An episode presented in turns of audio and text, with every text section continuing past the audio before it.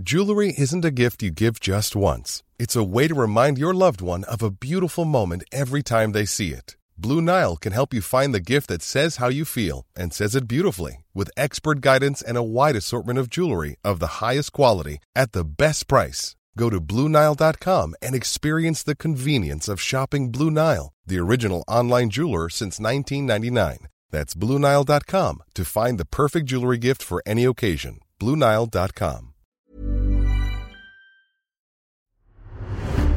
Hello, I'm Andrew Neil, and this is The Backstory, a series of in depth interviews with people who have the power to shape events and to influence our understanding of them. In this final episode of the series, I'm joined by someone who's embraced being described as Britain's strictest head teacher. Katharine Birbalsingh runs the Michaela Free School in northwest London with a no nonsense culture and has outstanding Ofsted ratings in all areas. But her approach and some of her public comments have caused controversy. In 2021, the government made her chair of the Social Mobility Commission, and we talk about her views on that issue in the interview. We'll also discuss the state of state education in Britain and the approach she takes with her pupils. This is the backstory from Tortoise.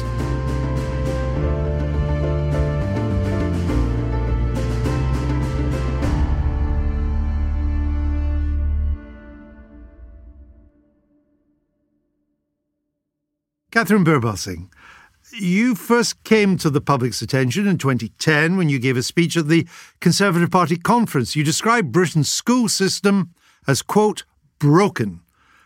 How would you describe it now? Uh, it's on its way up. but the thing is, is that there is still lots to do. You know, um, two thirds of disadvantaged children don't get a good pass at English and maths GCSE, um, and one third of all children don't get a good pass at maths and English GCSE. That's a five, and. Um, I think they should. so um, there is still lots to do, and and I am known for my traditionalism.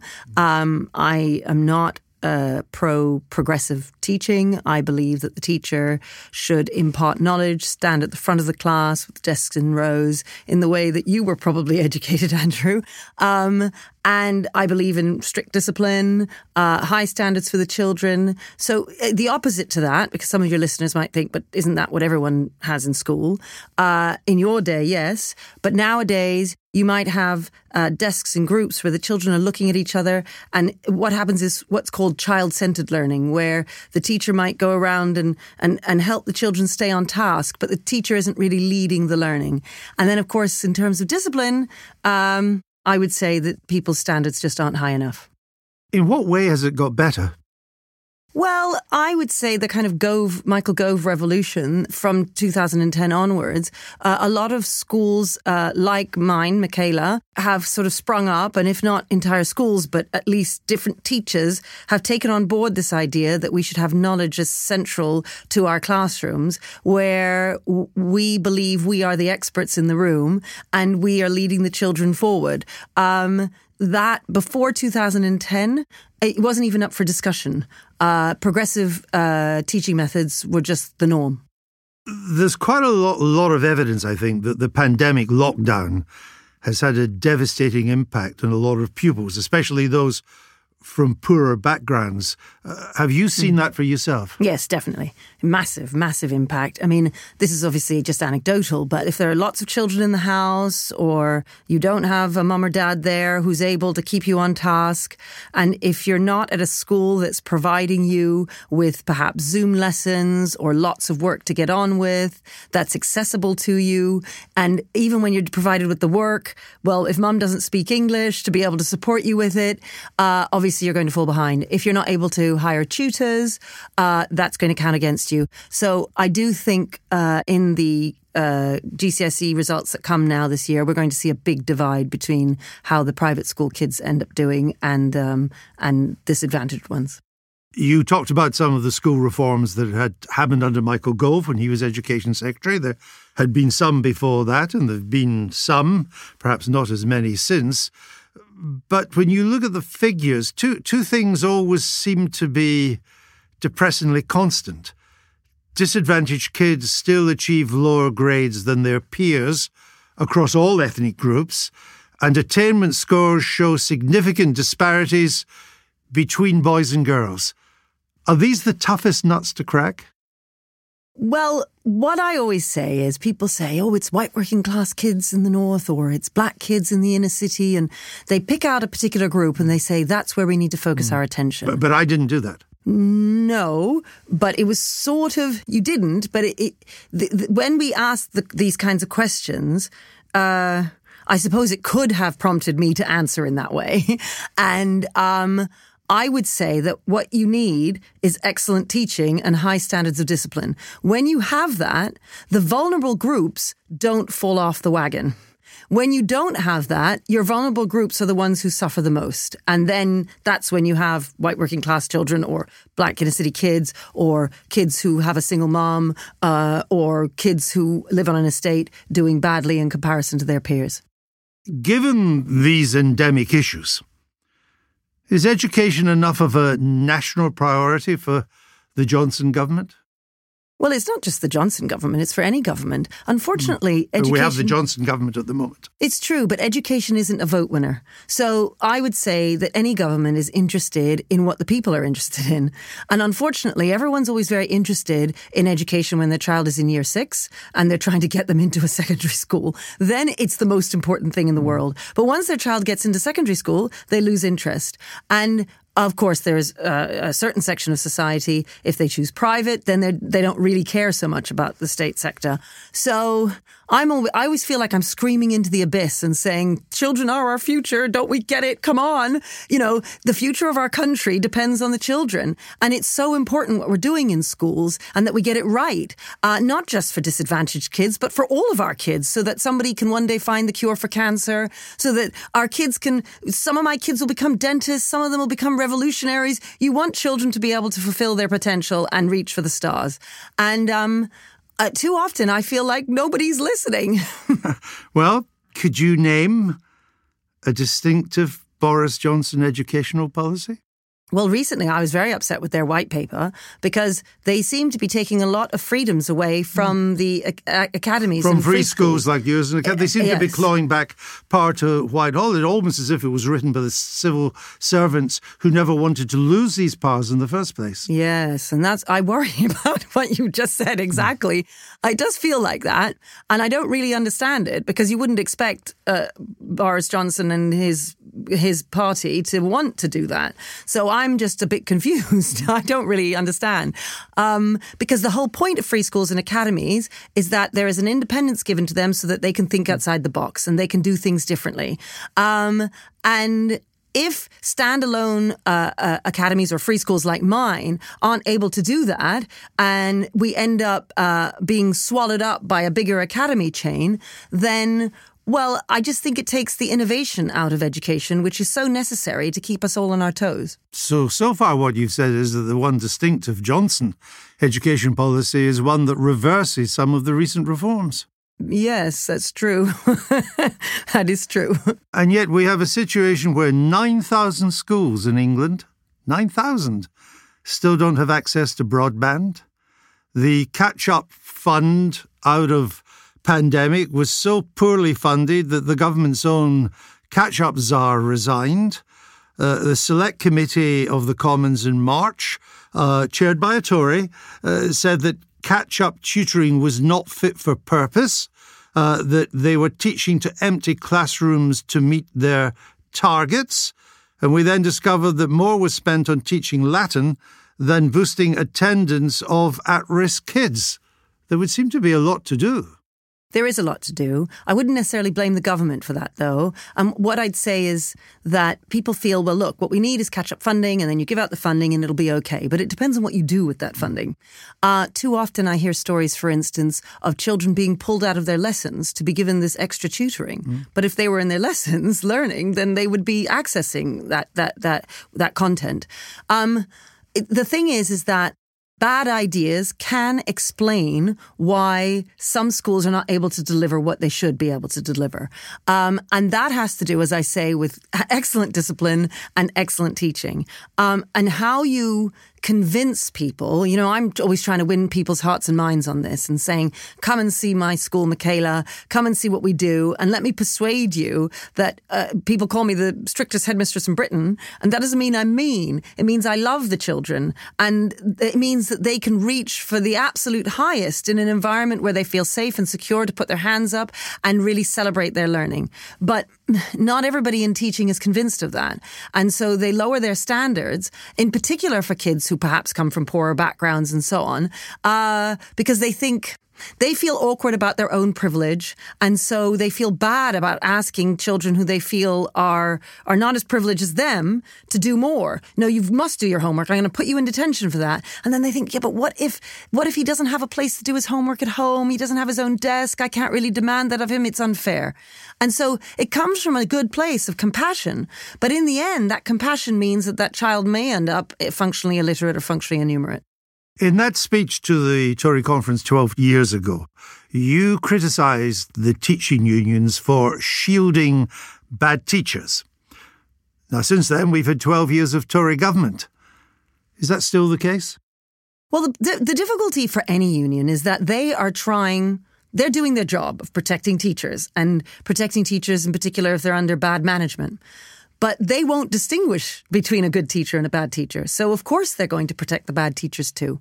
And what I'd say is no particular union, but that's responsible for this. But because of the kind of culture that exists in education, it can be difficult to move a failing teacher on. And head teachers may shy away from doing that because of the culture, because they don't want to be hated, because they don't want to go up against the unions. And that's unfortunate because, of course, who loses out but the children? Do we value teachers enough? Not at all. We should all have huge admiration and respect for teachers. Unfortunately, sometimes some teachers don't help. We don't help ourselves. We can complain too much. We can uh, de- be very demanding, in particular with regard to this pandemic, for instance. Um, it can make you wince a little when teachers are demanding X, Y, and Z. And I'm seeing uh, people working in Sainsbury's, people working in the buses and so on, and they weren't making similar sorts of demands. So I can sometimes wince. Having said that, I think people who are not teachers do not understand just how exhausting uh, teaching is, how much it takes out of you, how much teachers love their children and give everything they can to them. And what always breaks my heart is the way in which uh, teachers um, because of bad leadership at the top, can end up being swallowed up by this um, by this malaise and then the, the, the kind of attitude problem that can come from children because the standards aren't high enough, and so they're in a battle all day to get children to learn, and that's just uh, it's, it's awful for anybody. Has the unionisation of the teachers, which has gone pretty far over the past four, five, six decades, has that in some ways undermined the status of teachers in the public eye? Has it? Uh, I mean, when I was a kid at school, teachers had great social status. They were never paid very much. Yes. Uh, but they had huge status within society. There were people who were respected, even revered. Almost sometimes in the kind of poorer communities I came from, you would go to them to resolve something because mm. you trusted their judgment. Have they been, I saw one word, have they been proletarianized? That's an interesting point. I mean, I think I think there's lots of reasons. I think um, I I think with behavior so poor, um, a lot of people then don't want to go into teaching, and a lot of people end up leaving teaching. And if any, if a profession's having to beg people to come into it, then people lose respect for it. Uh, as you say, in your day, teachers weren't paid very much. So it's not about the pay. Uh, the teachers leave because of workload and because of behavior. I also have wondered, although it's interesting you say in your day, uh, you know, that teachers were respected. I always wonder whether, because historically it's been more of a female profession, that people can tend not to to respect it, um, just because that's the sort of thing that women do. You know, um, I, I, don't know. I, I I often don't understand it because it's so hard. I mean, it's so challenging, um, and to do it really, really well. I, I, I do. It's true about the unions, though. If they're always shouting about certain things Uh, when people in the private sector are not shouting about those things, people in the private sector can feel a bit resentful and angry about that. So perhaps that, that's part of the reason.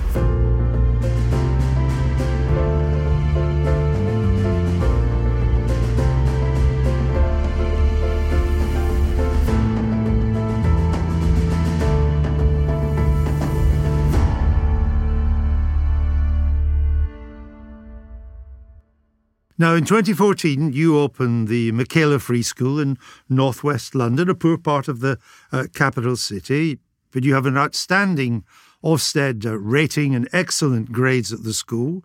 The discipline is rigid. The uh, culture is strong. A lot of us saw that in the uh, ITV documentary that, that featured your school and you. Mm-hmm. Uh, and we can see what discipline has done. Have you, though, when you look at some of the rules, certainly from the outside, they seem a bit petty. Have you gone too far in the other direction? Yeah, it's a good question. So, the reason why you go that far, let me give you an example of the corridors which are silent. Why do they have to be silent? Why can't the children hmm. just talk so, quietly? Just to explain, this is that the kids don't talk to each other no. as they move between uh, classes at no. the end of periods. And they walk in single file very mm. quickly.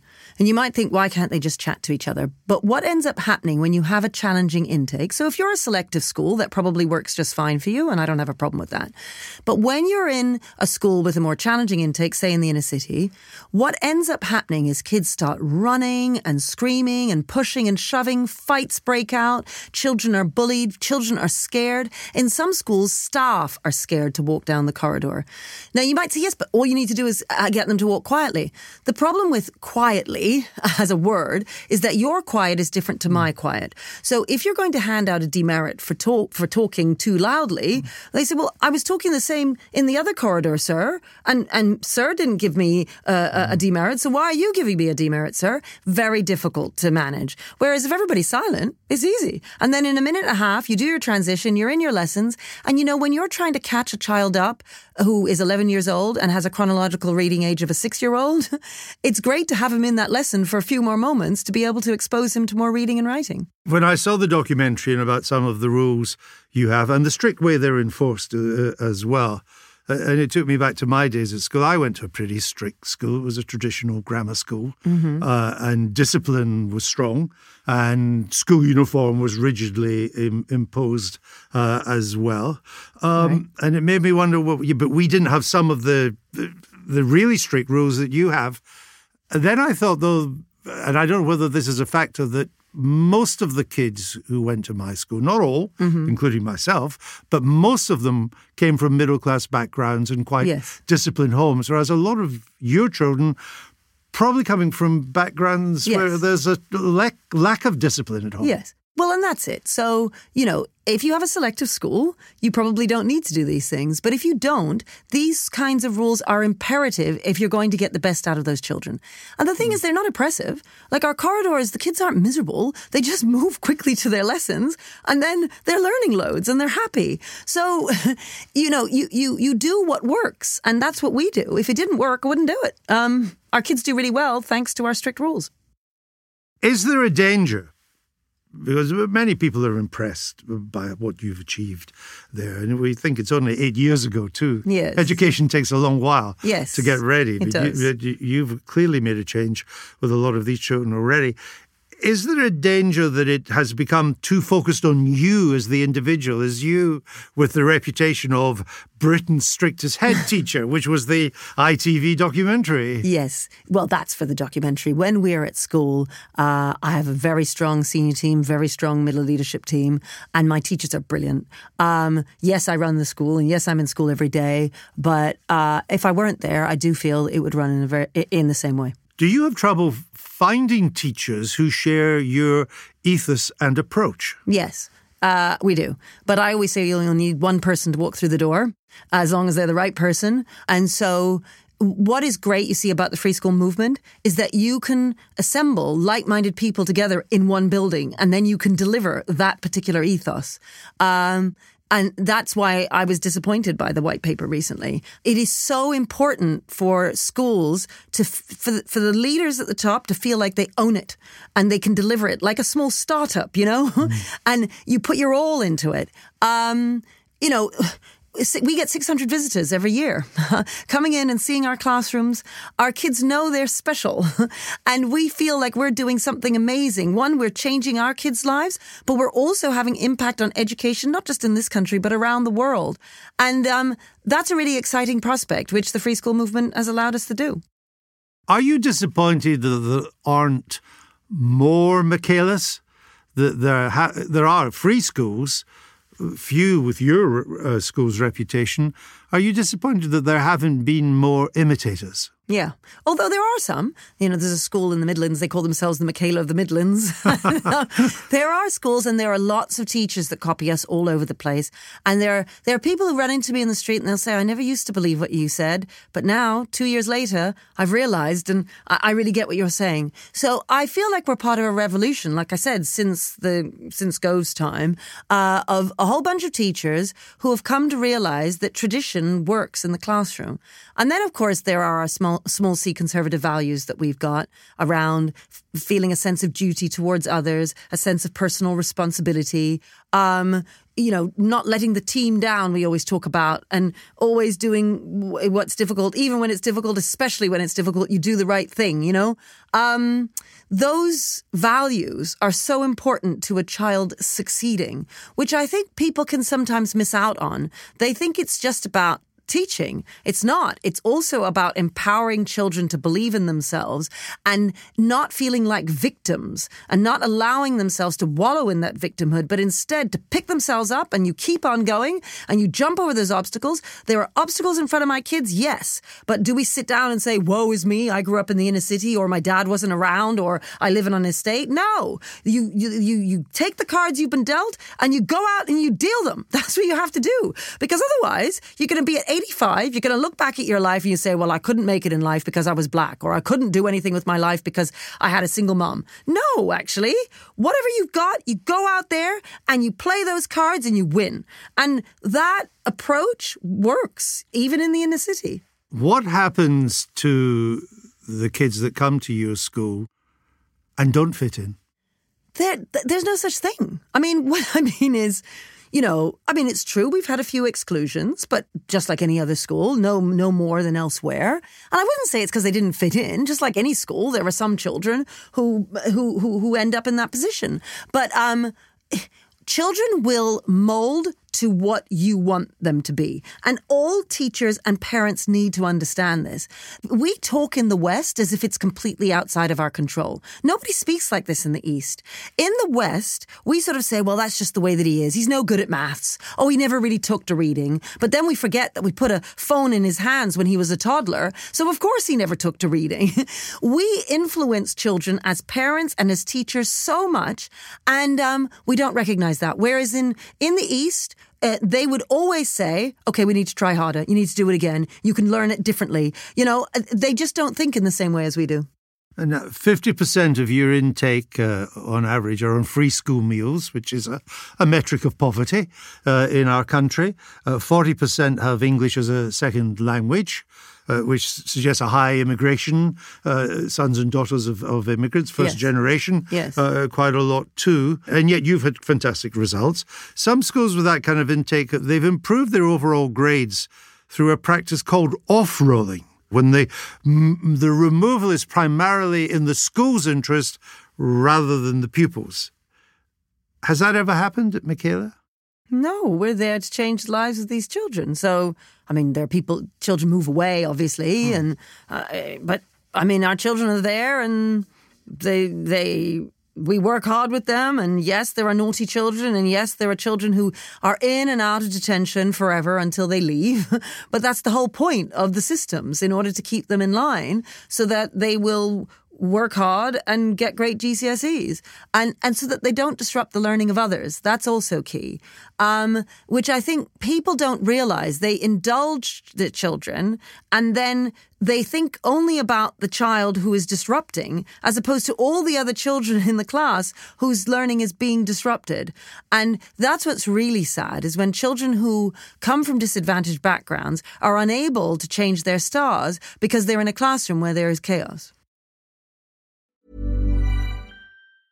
Jewelry isn't a gift you give just once. It's a way to remind your loved one of a beautiful moment every time they see it. Blue Nile can help you find the gift that says how you feel and says it beautifully with expert guidance and a wide assortment of jewelry of the highest quality at the best price. Go to BlueNile.com and experience the convenience of shopping Blue Nile, the original online jeweler since 1999. That's BlueNile.com to find the perfect jewelry gift for any occasion. BlueNile.com.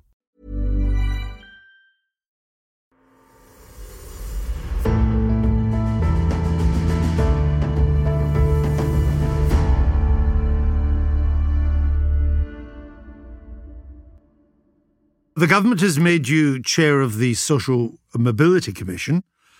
Is social mobility improving, getting worse, or stagnant? Well, it depends on what you look at. So, if you look at income, for instance, it would seem that it's getting worse. If you look at uh, occupational mobility, however, it seems to have been stable for decades. Um, now, of course, as the Commission, we've only looked at things in the past. So I can't say with regard to COVID how things have changed. And I imagine that when we look at that in the future, that we might find find things are, are much worse.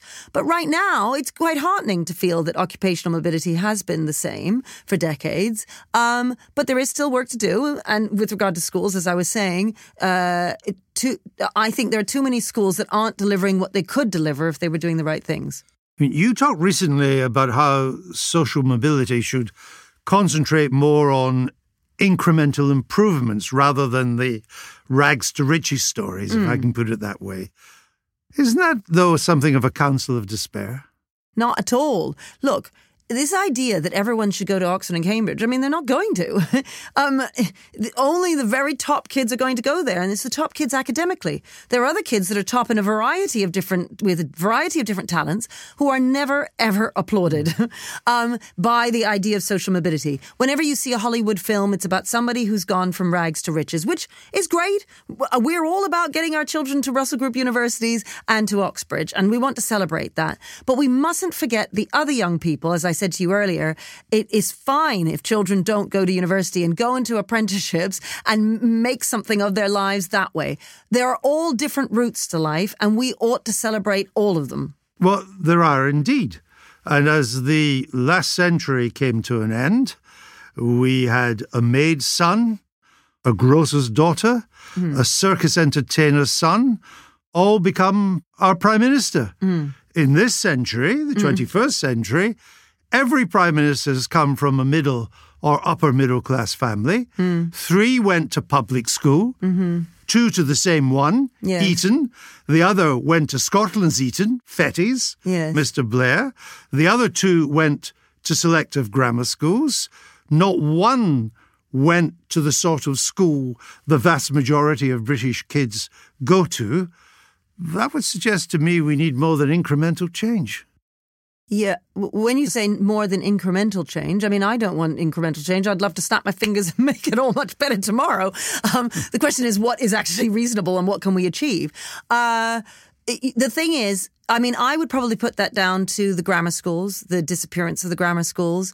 Um, and I'm not saying I'm pro grammar school when I say that, the problem this is the problem with grammar schools once upon a time it was the case that it brought working class children through and enabled them to uh, become socially mobile uh, but the problem now is that to get into grammar schools, you really do need to be coached pro- really, really well for many mm. years to but, get through on the that's exams. Partly because there's so few of them now. Uh, I mean, they've they've become yeah. private schools without without the fees.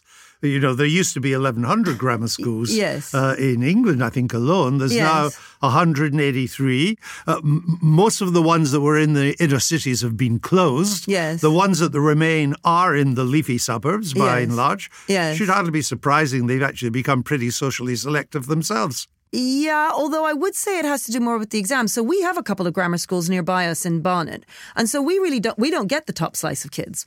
Um, and so I think we proved that secondary moderns can be brilliant schools. Um, but unfortunately, mm. we've all got this understanding that grammar schools are great and secondary modern schools are terrible, and that's not true. But the thing is, it's that over time people got to figure out what's on that exam to get in, mm. and then all of these tutoring agencies have sprung up, and so it's become a kind of business getting kids in there.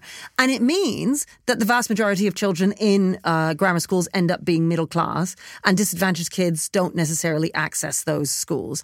Uh, I wish of, there were a, a lot of migrants' kids in grammar schools these days, too. Yes, no, that's true. That's true. So I'm not saying I'm against them. I'm not saying I'm pro them. I mm. I, I, I, I kind of sit on the fence. I, and I understand that. In, in a sense, the argument about that is is over. In, in, it is. in, in a way. It is. It's true. I, I get. I mm. understand that. But is not the sad truth as you look about social mobility in this country that there are there are still two ways to buy your education in the United Kingdom. Uh, the first is you just pay the fees which are now enormous mm. uh, 20, 30, up to 40,000 a year. Mm-hmm. Uh, so most people don't earn anything like 40,000 yes. a year.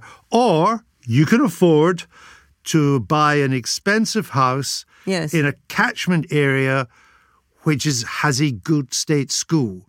Neither is conducive to social mobility. Yes.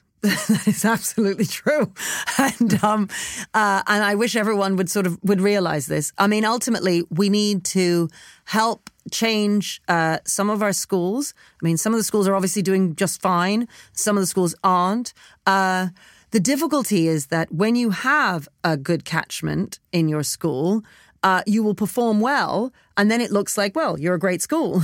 and then another school that has a much more challenging intake isn't performing as well. And they say, yeah, but we don't have the same intake. It's not fair to compare us. And that's, that is also true, which is why this new m- measure of progress eight exists for GCSEs, which you, you then look to see where is the school on that progress eight measure. Progress eight being. So you get a, a one to a nine on your GCSEs. And then when you, when all of this, you, you, you look at the, the GCSEs and it's all added up, and then they say, well, given how they uh, performed on their SATs at uh, uh, the end of primary school in year six, then they look at the progress you've made from that to your your GCSEs. Mm. And if you you didn't do so well, then they don't expect you to get nines. Let's say you got fives. They think, oh, well, great, you did really badly at your SATs, so you made great progress. So I think that is the best metric that has existed so far, actually. Um, and so on that, in 2019, we were fifth in the country, which demonstrated that our kids make great progress, even though we might not have the attainment of, say, mm. one of the local grammar schools, because of course we wouldn't have the same attainment mm. because we haven't got the same kinds of kids. Does the Commission look at the, the wider issues of social mobility? I mean, one of them, it, it strikes me, is you as we've you look at uh, very good schools. Suddenly, the house prices around these good schools go up. There's a premium on buying a house if it's in the catchment area of a decent state school. Yes. And the middle classes move in because they save the fees. Mm. And grammar schools, we've admitted, are very, very hard to get into mm-hmm. these days. But once they do that, they then pull the ladder up. They block any planning reform. Yes. They block any more homes being made, which may allow less well off families to come into that catchment area. Yes, that's true. And it's interesting how you think, because you're, of course, thinking in this way of, well, there's a good school. How do we get these kids in there? I'm thinking, how do we make all schools good? Mm. and because it's you can't get them all into there. I'm not sure which one of us is going to take longer to do it. To do it. yes, well, it, it is true. We need to change people's minds when. So the first point was about social mobility not just being for the few, rags to riches, mm. but actually it's about enabling people to fulfill their potential. Um, the second point is to think about uh, inequality and social mobility. People often confuse the two and they think that they're the same thing when they're not. You can have an unequal society where there's somebody who's really rich and somebody who's really poor, but you might have loads of social mobility where people are moving through those levels of eh, where you have huge inequality. And often I think people who want society to be more upwardly mobile think the way to do that is to make society less unequal. Mm. But actually, they're concentrating on the wrong things. The questions we need to be asking ourselves is how do we increase opportunities for those who don't have that opportunity? How do we make it so that um, the, the schools where their children might be going are better? Another thing we're interested in with the Commission are families. So, how can we better support families to do the right things at home long before they ever get to school, long before the state is even involved? You know, when you have a toddler, is it a good idea to give him a mobile phone or should you spend some time reading to him? Um, maybe you draw your finger under the words as you're reading. How do you read it? Do you leave, read it with expression? Oh, look at me and wow, and oh my goodness, I'm so sad, and so on. What do you do when you're talking to your toddler? Do you play? Play with them? What kinds of educational toys might you try and access? You know, all of these things um, are are are ideas that I often feel that the middle classes keep secret. Mm. So they assume that everybody knows them. Well, if the middle class keeps some of these things secret, it's had an impact on social mobility uh, in a different way because social mobility implies not just that uh, people from less privileged or poorer backgrounds can work their way up and do better than their parents did or their grandparents. It could also mean that some fall back down, that they don't do as well as the families that they were born into. Yes. But that seems to me to happen less and less because Yes. inherited wealth uh, a deposit from the bank of mum and dad, getting a leg up, who you know Yes. in this uh, ever more cognitive society, and so on. That's become more and more important. Yes, and I agree with you. Um, however, it does seem to me a little sinister to be wishing for some people to move down. I mean, Oh, I'm sure you could think of some. well, maybe. I don't know. The key thing is we want to enable people to have as much opportunity as possible to have a meritocratic society where people are rewarded for their hard work and they're able to overcome some of those advantages that other people will have. Um, but of course, those people do have advantages, which is why every immigrant knows that they themselves may not be able to do the grand things, but they dream for their children and their grandchildren. and there's nothing wrong with that. Which is why they put such a premium on education for their children. Exactly. Exactly. So, the, the, and we, the state, need to make sure we are providing it as opposed to uh, wishing that we could, l- living off this dream, this Hollywood dream of rags to riches child who moves from nothing to everything in one leap. Mm. Sometimes you need to make smaller leaps. And over generations, uh, people can change their stars. You don't like the phrase white privilege. Uh, I understand that. Uh, priv- privilege comes in many forms. But perhaps one of the biggest uh, privileges is to be born into a contented two parent family, regardless of the economic circumstances of that family. Absolutely. Should government policy do more to encourage that, or is it really nothing to do with the state? Uh, well, it's interesting when you talk about tax and so on. If people are being taxed more for being apart, then, you know, if they're worse off financially, then that's a problem. So government should always bear that in mind and should definitely be encouraging people to be together.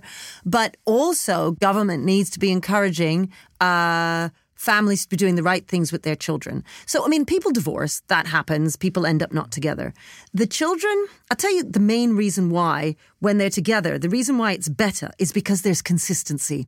Mom and dad are saying the same thing. So if mom and dad are separate, the best thing you can do for the child is to make sure you're still talking to each other and saying, singing from the same hymn sheet, even though you may be in different homes.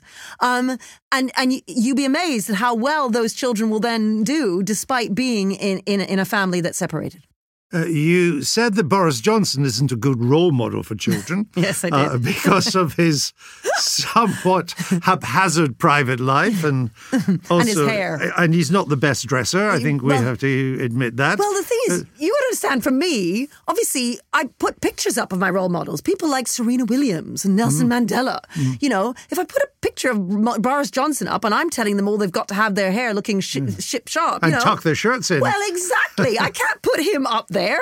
So I'm not saying whether or not he's a good prime minister. I'm just saying I can't put him up on my assembly wall and say, be like him. Now, you're a, a role model for social mobility. Uh, you're of Jamaican and uh, Guyanese heritage. Yes. Your mum, uh, Jamaican. Your dad, uh, Guyanese, a Guyanese. Uh, your mum, a nurse. Yes. Your dad, uh, an, an academic. You were born in New Zealand. Yes. Raised in Canada. Yes. Didn't come to Britain till you were 15. You only went to state schools, uh, though maybe we should just strike the word only and say you went to state schools.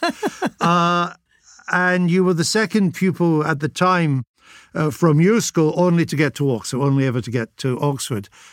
And yet, despite that uh, journey and that record, you felt inadequate at Oxford.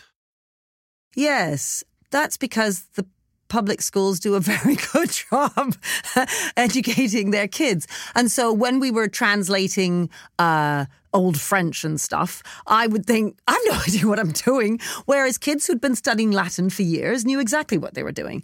Um, and so what we need to do is find ways of supporting state school children uh, to not feel so inadequate. Having said that, there's nothing wrong with feeling a bit inadequate, you know. Uh, it teaches you to go and sit in the mm. depths of the Radcliffe Camera Library and uh, day after day and work mm. and work hard so that you can catch up with them.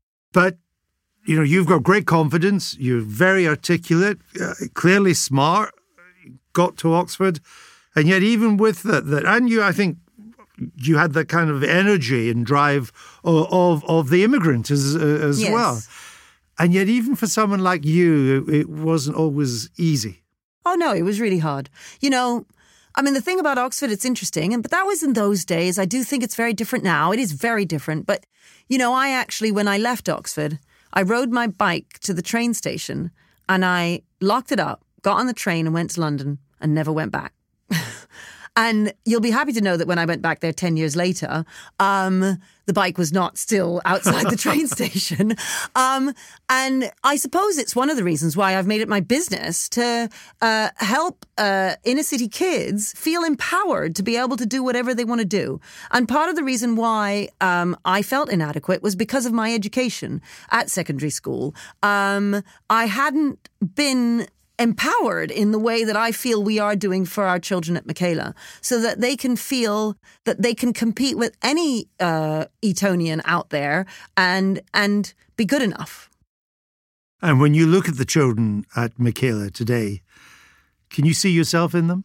Oh, yes. They're just lovely. You know, and you know what's so great is that our kids don't feel um, as if it's it's it's it's somehow nerdy to to be clever.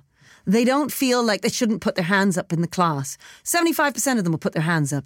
It, it's it's a place where learning is revered, like how it would have been at your old grammar school, and that takes a lot of work when you're in an inner city school in 2022, especially one that's near a grammar school, you know, um, two grammar schools, uh, you know, it's, um, it takes a lot of work, but once you've got that kind of atmosphere, culture matters and culture is contagious. And that's one of the things that I think too many progressives don't understand. And if you can get the culture right with those small c conservative values, the children will, uh, they will take those on board and they will feel responsible for themselves and responsible for the the class and they will they will always be aiming for the top um, i suppose i was aiming for the top at school it's just that i was in classrooms that were chaotic i couldn't hear the teacher i couldn't learn and um, that is wrong i think we spend over 90 billion a year on education um, it should be the case that we are top of the PISA tables. We're not, but we're better than we were. And that's what I mean about things getting better. They are. We just need to keep going that little bit further. Katharine Birbalsingh, thank you for being with us. Thank you for having me, Andrew. Tortoise members and subscribers to Tortoise Plus on Apple Podcasts can hear my reflections on that conversation in a bonus episode called Inside the Interview, which comes out on Friday. You can join our newsroom for £50 a year by going to tortoisemedia.com forward slash Andrew and entering the code AndrewNeil50. That's 50, all one word. This episode was mixed by Studio Clong with original music by Tom Kinsella.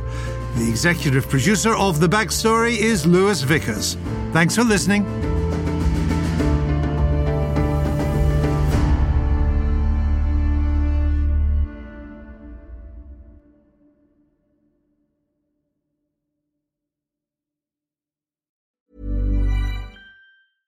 Hey, it's Paige DeSorbo from Giggly Squad. High quality fashion without the price tag? Say hello to Quince.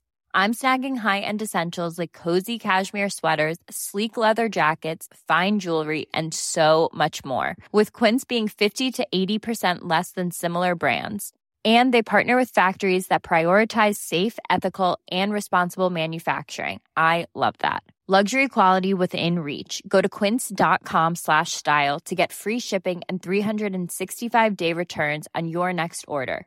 Quince.com slash style.